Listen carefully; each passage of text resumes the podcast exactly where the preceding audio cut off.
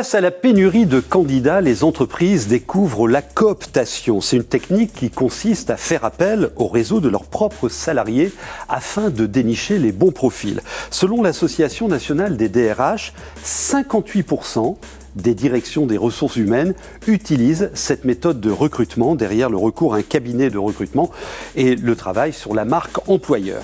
Et puis une autre info, l'INPI, vous savez, le dépôt des marques. Ben, L'INPI se désole que seulement 15% des 120 000 PME de notre territoire, de plus de 10 salariés, déposent des brevets. Alors un brevet, c'est pour une marque, c'est pour protéger un dessin, un modèle. C'est deux fois moins que les entreprises allemandes et pourtant, c'est un En effet, les PME titulaires d'un droit de propriété industrielle obtiennent 68% de revenus supplémentaires par employé. Et puis le chiffre de la semaine, c'est un pourcentage, plus 7%. C'est le dernier chiffre des professionnels du tourisme et qui confirme la hausse de la fréquentation touristique dans notre région pendant les vacances de la Toussaint, plus 7%, là un bilan euh, très positif qui s'ajoute déjà à de bons chiffres hein, depuis le début de l'année. Et cette année se termine donc de manière très favorable pour euh, 92% des professionnels de la région. Alors bien sûr, une météo favorable cette année, le développement du tourisme de proximité explique ces résultats, mais on note aussi que 55% des touristes de la région proviennent des Hauts-de-France et 38% de la région parisienne. Après ces informations, nous allons retrouver nos invités avec euh, la CFE-CGC qui entreprend un tour de France pour une transition juste. Et puis, on vous expliquera avec un professionnel comment bien maîtriser vos prises de parole. Et enfin, présentation d'une start-up qui a le vent en poupe, Cockpit. C'est le modèle circulaire de la couche lavable. Bienvenue, c'est Quenco.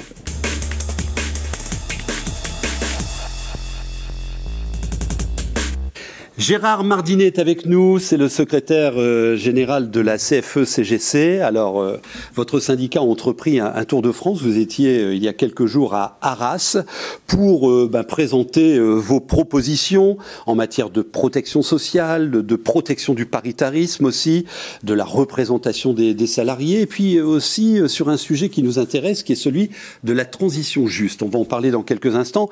Mais tout de suite, une question d'actualité, hein, c'est le fameux dossier des retraites. Alors je rappelle que euh, vous comptez 160 000 adhérents et la CFE-CGC est, je crois, la seule organisation qui a progressé lors euh, du dernier cycle de, de vote et de représentativité euh, syndicale. Vous dites, il est vital de revenir à un partage de la valeur plus favorable aux salariés. En quoi les propositions du gouvernement ne sont pas favorables aux salariés selon vous? Bien, écoutez, bonjour d'abord, et puis il faut mettre en lien l'économie et le futur de notre économie avec le social. Et effectivement, le partage de la valeur de nos entreprises et, au niveau du pays, du PIB, eh bien, est passé, selon les données de la Banque de France, de 59,3% il y a 25 ans à moins de 55%. Et cette perte-là, ça représente à peu près 100 milliards d'euros alors que dans le même temps, la part revenant aux actionnaires est passée de 5,2% à 15,8%.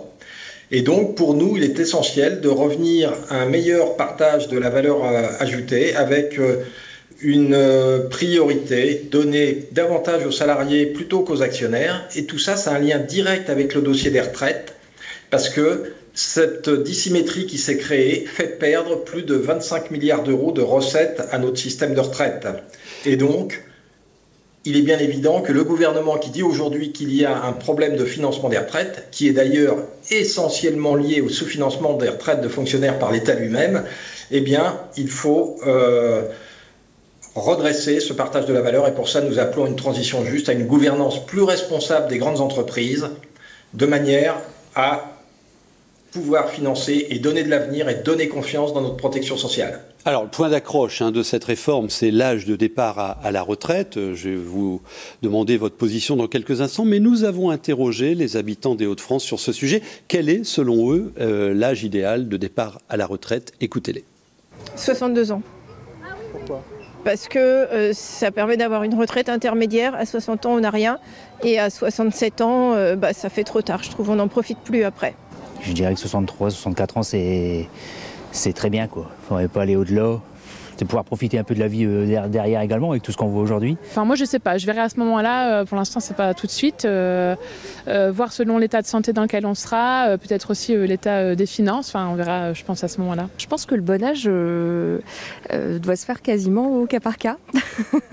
voilà, en fonction de la pénibilité notamment des métiers. Pour moi, il est hors de question d'envoyer un couvreur à 64 ans sur un toit ou un terrassier dans une tranchée à 60 ans.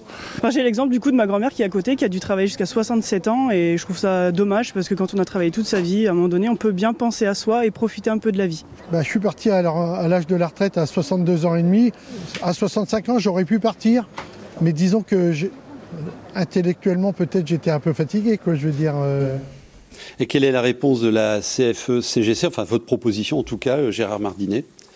Eh bien écoutez, nous on pense que le système actuel est tout à fait euh, adapté et répond aux besoins de nos concitoyens, c'est-à-dire un âge de départ légal à 62 ans, avec des situations où on peut partir plus tôt pour raison de carrière longue ou de pénibilité, ça c'est en place.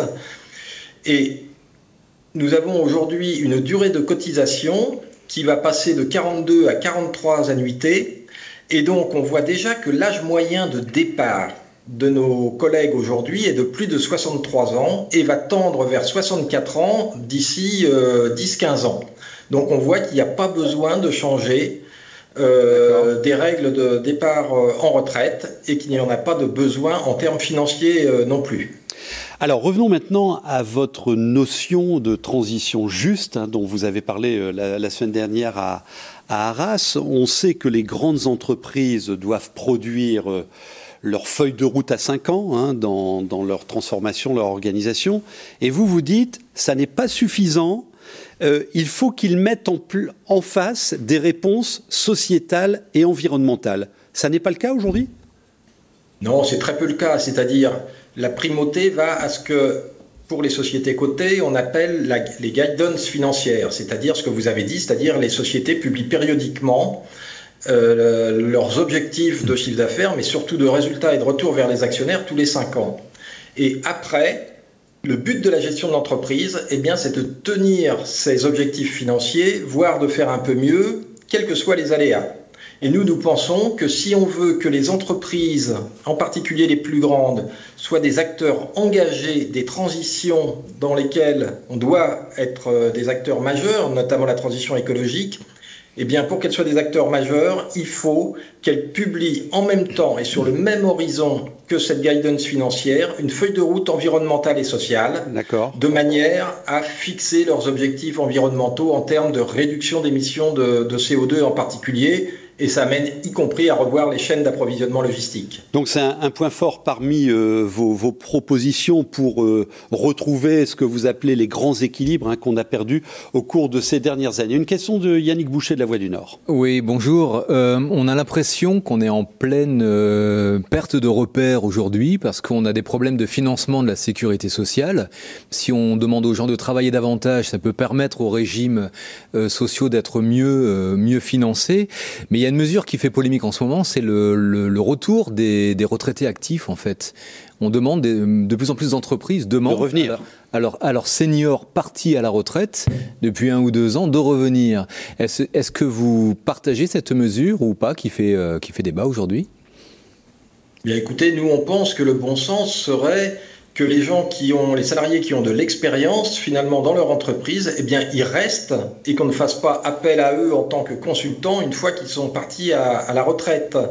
Ça, serait du bon sens. Il faut aussi viser à transmettre son savoir-faire aux générations suivantes. Je prendrai juste un exemple d'ailleurs qui est très pénalisant en ce moment, qui est celui de l'industrie nucléaire. Hein. Bon, alors je peux penser à la centrale de Gravelines qui est dans le territoire des Hauts-de-France, mais où on voit que c'est le manque de vision euh, de la part de nos gouvernements depuis plus de dix ans sur l'industrie nucléaire qui finalement a fait que ben, les jeunes se sont désintéressés de cette industrie parce qu'on disait on va fermer des centrales, euh, on va se désengager, on va aller vers le renouvelable. Et aujourd'hui on est confronté à des problèmes tant pour l'entretien de nos centrales nucléaires que pour euh, le développement de nouveaux réacteurs EPR ou autres. Donc vous voyez qu'il faut vraiment veiller à ce que les compétences restent dans l'entreprise et avoir une vision de long terme. Une dernière question euh, sur euh, les cadres dans l'entreprise. Vous êtes la CGC, Confédération Générale des, cadres. Alors je parle des, des cadres de première ligne, de proximité qui sont pris en étau parfois entre euh, euh, le top management et puis les, collaborateurs de leurs équipes. Euh, eux aussi manquent de repères, hein, pour mmh. prendre l'image de, Yannick. Alors, quelles sont vos propositions pour rendre au cadre sa, sa bonne fonction dans les organisations? Eh Bien, écoutez, d'abord, le premier constat, c'est qu'une organisation efficace, pour nous, c'est une organisation où les décisions se prennent au niveau adapté. Et ce niveau adapté, eh ben, c'est tous les niveaux intermédiaires. Et aujourd'hui, on a vu une évolution quand même très pénalisante, notamment suite à l'introduction des logiciels de gestion intégrée, ce qu'on appelle des ERP, et qui euh, permettent de remonter jusqu'à la direction beaucoup d'informations, ce qui leur permet de dire ah ben, je peux prendre toutes les décisions. Eh bien non, euh, les décisions, pour qu'elles soient prises euh, de manière pertinente, elles doivent être prises au niveau du terrain. Les grandes lignes doivent bien sûr descendre de la direction, mais ensuite c'est au management intermédiaire de retrouver de l'autonomie et de la responsabilité pour retrouver du sens dans son travail et en plus avoir une efficacité économique mmh. bien meilleure de nos entreprises. C'est le principe de subsidiarité hein, euh, important et, efficace et, qui marche. Vous êtes en campagne là, en venant à Arras et, partout ailleurs euh, en France? Oui, bah écoutez, nous on aime bien faire le tour de nos militants pour leur expliquer un peu quelles sont nos, notre vision. Parce que si vous voulez, en tant qu'organisation syndicale, on a dû sortir d'une vision centrée sur le social pour aborder les thèmes économiques, y compris des thèmes de comptabilité. On s'intéresse beaucoup à la comptabilité extra-financière, hein, parce que c'est des éléments indispensables pour l'avenir de nos entreprises. Il est vital de revenir à un partage de la valeur plus favorable aux salariés. Gérard Mardinet était notre invité, secrétaire général de la CFE-CGC.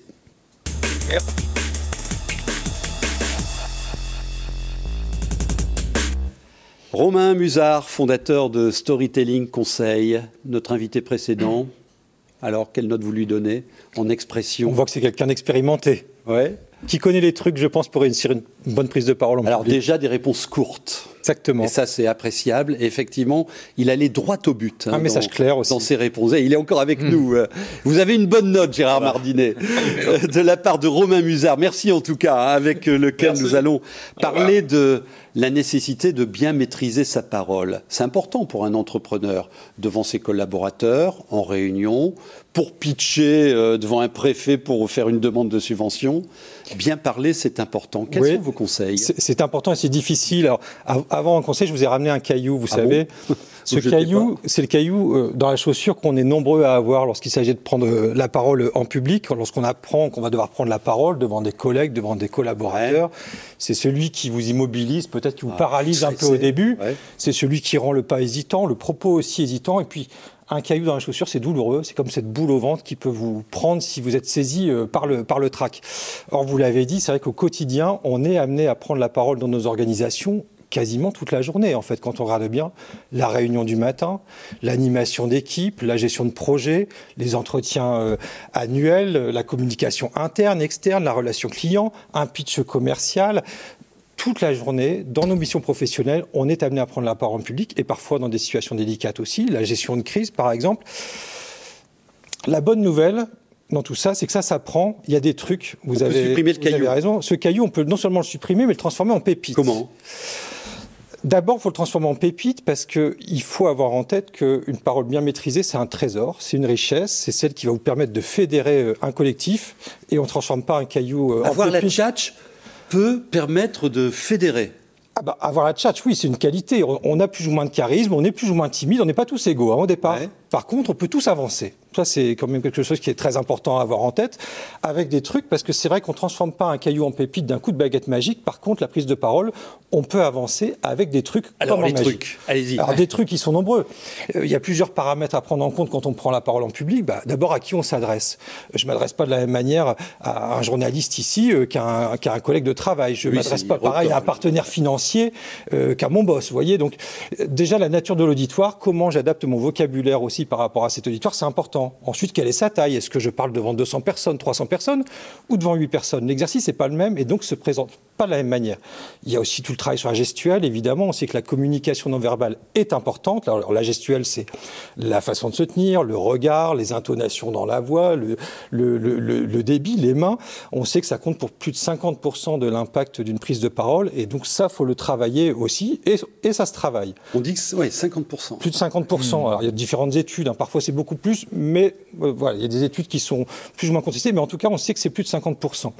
Donc, ça, c'est un petit truc, évidemment, sur lequel on peut travailler. Après, il y a de la rhétorique, mine de rien. Bon, je vais pas faire des cours sur Aristote, mais il y a des choses qui sont théorisées depuis plus de 2000 ans et qui servent encore aujourd'hui en, en communication et qui sont très performants. On n'a pas fait mieux. Et puis, surtout, euh, bien parler, c'est bien écouter aussi. C'est à, à l'écoute de nos partenaires, de nos clients. Euh, L'écoute. mais l'écoute, c'est important. Et c'est difficile d'écouter. hein. Bien sûr que c'est difficile d'écouter, mais c'est essentiel. Stelle. Mais est-ce que euh, la prise de parole, parce qu'il y, a- y a plein de gens qui, qui disent moi jamais, c'est pas possible, je ne pourrai jamais parler en C'est pas pour moi. C'est pas pour moi, j'y arrive pas. Alors, Eh bien, il se trompe. il se trompe. Je vais vous raconter une expérience récente que j'ai vécue. J'ai eu la chance de participer à la préparation d'un concours d'éloquence. C'est une formidable aventure qui est menée par une association euh, nationale qui s'appelle l'éloquence de, de la différence. Pendant plusieurs semaines à Lille, puisqu'il y avait une déclinaison régionale de, de- de ce concours, on a accompagné des personnes Ah, j'ai vu ça. à prendre la parole en public. Autant vous dire que c'est des personnes, bon, déjà, ils ont une trouille bleue hein, de, de prendre la parole en public, évidemment, et, et c'est des gens qui rencontrent a priori énormément de difficultés, qui partent avec un handicap qui est, qui est certain. En quelques semaines à peine, 4 à 5 semaines de préparation tout au plus, avec une formidable équipe de bénévoles, ces personnes ont été préparées à un concours d'éloquence. Euh, Tenez-vous bien, il y a quelques jours, ils sont montés sur scène à Lille devant 350 personnes. Génial. 350 personnes. Deux choses à retenir dans cette expérience. Évidemment, elles ont relevé un sacré défi personnel, Ouais. mais surtout, elles ont partagé avec les gens qui étaient là un formidable, une formidable leçon de vie, justement pour montrer que tout est possible en termes de prise de parole en public. Il y a un peu d'Aristote chez Yannick. Tu as une question? Plutôt de Platon. Mais bon, on va faire une émission de trois heures là-dessus, mon cher Jean-Michel. Euh, bah oui, euh, l'homme social, c'est Aristote. Tu as raison, c'est, on, est, on est vraiment dedans. Euh, on, on a l'impression que c'est une expérience qui transforme les gens, le fait de, d'avoir recours à un professionnel, de, d'avoir les trucs. Oui, ils en sortent de- toujours on, heureux. On sort différent peut-être, euh, on reprend confiance. Euh, C'est, c'est, qu'est-ce qui change le plus en fait chez les personnes? Et deuxième question annexe, euh, c'est est-ce que ça sert à quelque chose dans le travail? Est-ce qu'elles sont plus productives, plus à l'écoute? Alors, Est-ce que les résultats sont meilleurs? Est-ce que voilà. ça, très ça- vite. ça change en effet beaucoup de choses parce qu'en fait, gagner en, en compétences oratoires, ça permet souvent de développer l'employabilité des salariés euh, et puis ça permet évidemment de gagner en confiance. Ça, c'est indispensable. Et puis, vous avez des gens qui vont pouvoir développer leur carrière. Je vais prendre, j'ai caricaturé un peu les choses. Prenez un informaticien ultra technicien de son domaine qui est peut-être très bon, mais qui va peut-être être bloqué dans son évolution parce qu'il ne sera pas en capacité de partager son savoir qui est très technique là pour le coup. Et donc, ce type d'atelier, ce type de formation peuvent en effet euh, les aider à, à se développer Ouais. énormément. Ouais, et puis, euh, comme on dit chez McDo, venez comme vous êtes. quoi. Il n'y a, a pas de prise de parole. euh, Non, ben pour revenir à l'expérience, pour, pour- pour- pour revenir à l'expérience de l'éloquence du bégaiement, vous savez, l'éloquence de la différence, moi c'est ce que je retiens aussi et je partage ça avec eux parce que c'est leur philosophie, c'est de dire il n'y a pas de parole parfaite, Ouais. donc décomplexez-vous. La meilleure des paroles en fait, c'est celle qui exprime qui vous êtes. La pépite qui est en vous, ouais. loin d'être un caillou. Storytelling Conseil, c'est la boîte de Romain Musard euh, qui est là pour euh, vous accompagner. Vous avez compris hein, euh, l'importance, quel que soit votre statut, d'une bonne prise de parole, qui est la vôtre et celle de personne d'autre. Merci Romain. Merci.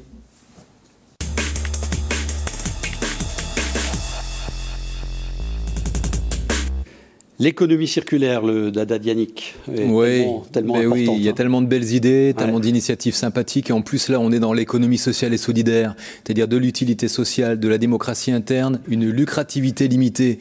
On n'est pas là pour faire du business et de l'argent, mais pour s'épanouir et épanouir les autres. Et avec Simon, Simon Delio et Cockpit, un service de, de, de location de couches lavables. On peut les voir, ces couches, elles sont là, voilà. Vous les caméras. On parle de petits bébés, mais ces petits bébés sont capables euh, de produire une tonne de couches. Euh, donc c'est quand même considérable et on sait que c'est 3 milliards et demi de couches qui sont jetées chaque année en France. C'est considérable. Wow. C'est quoi votre service? Un petit bébé, une montagne de couches, qu'est-ce qu'on en fait? Vous avez la solution. En effet, on a choisi cette activité parce qu'on est sur un sujet à impact. C'est vraiment le, le, maître mot pour notre sujet des couches lavables. Et donc, nous, on a voulu rendre les couches lavables le plus accessible possible. Donc, on a créé un service de location sans engagement ni caution qui permet aux parents de tester en étant bien équipés et bien entourés. Et c'était quoi le problème? C'était le déchet? C'était la, la, quantité des couches, le volume, le gisement trop important? Euh... Alors, on répond à plusieurs Le prix? Oui, alors, on répond d'abord à un problème environnemental, comme vous l'avez dit, une tonne de déchets par enfant. On répond à un problème aussi sanitaire. On parle de perturbateurs endocriniens, de glyphosate dans les couches jetables. Et là, les parents reprennent la main sur ce qu'ils vont mettre contre leur enfant, ce qui est assez intéressant.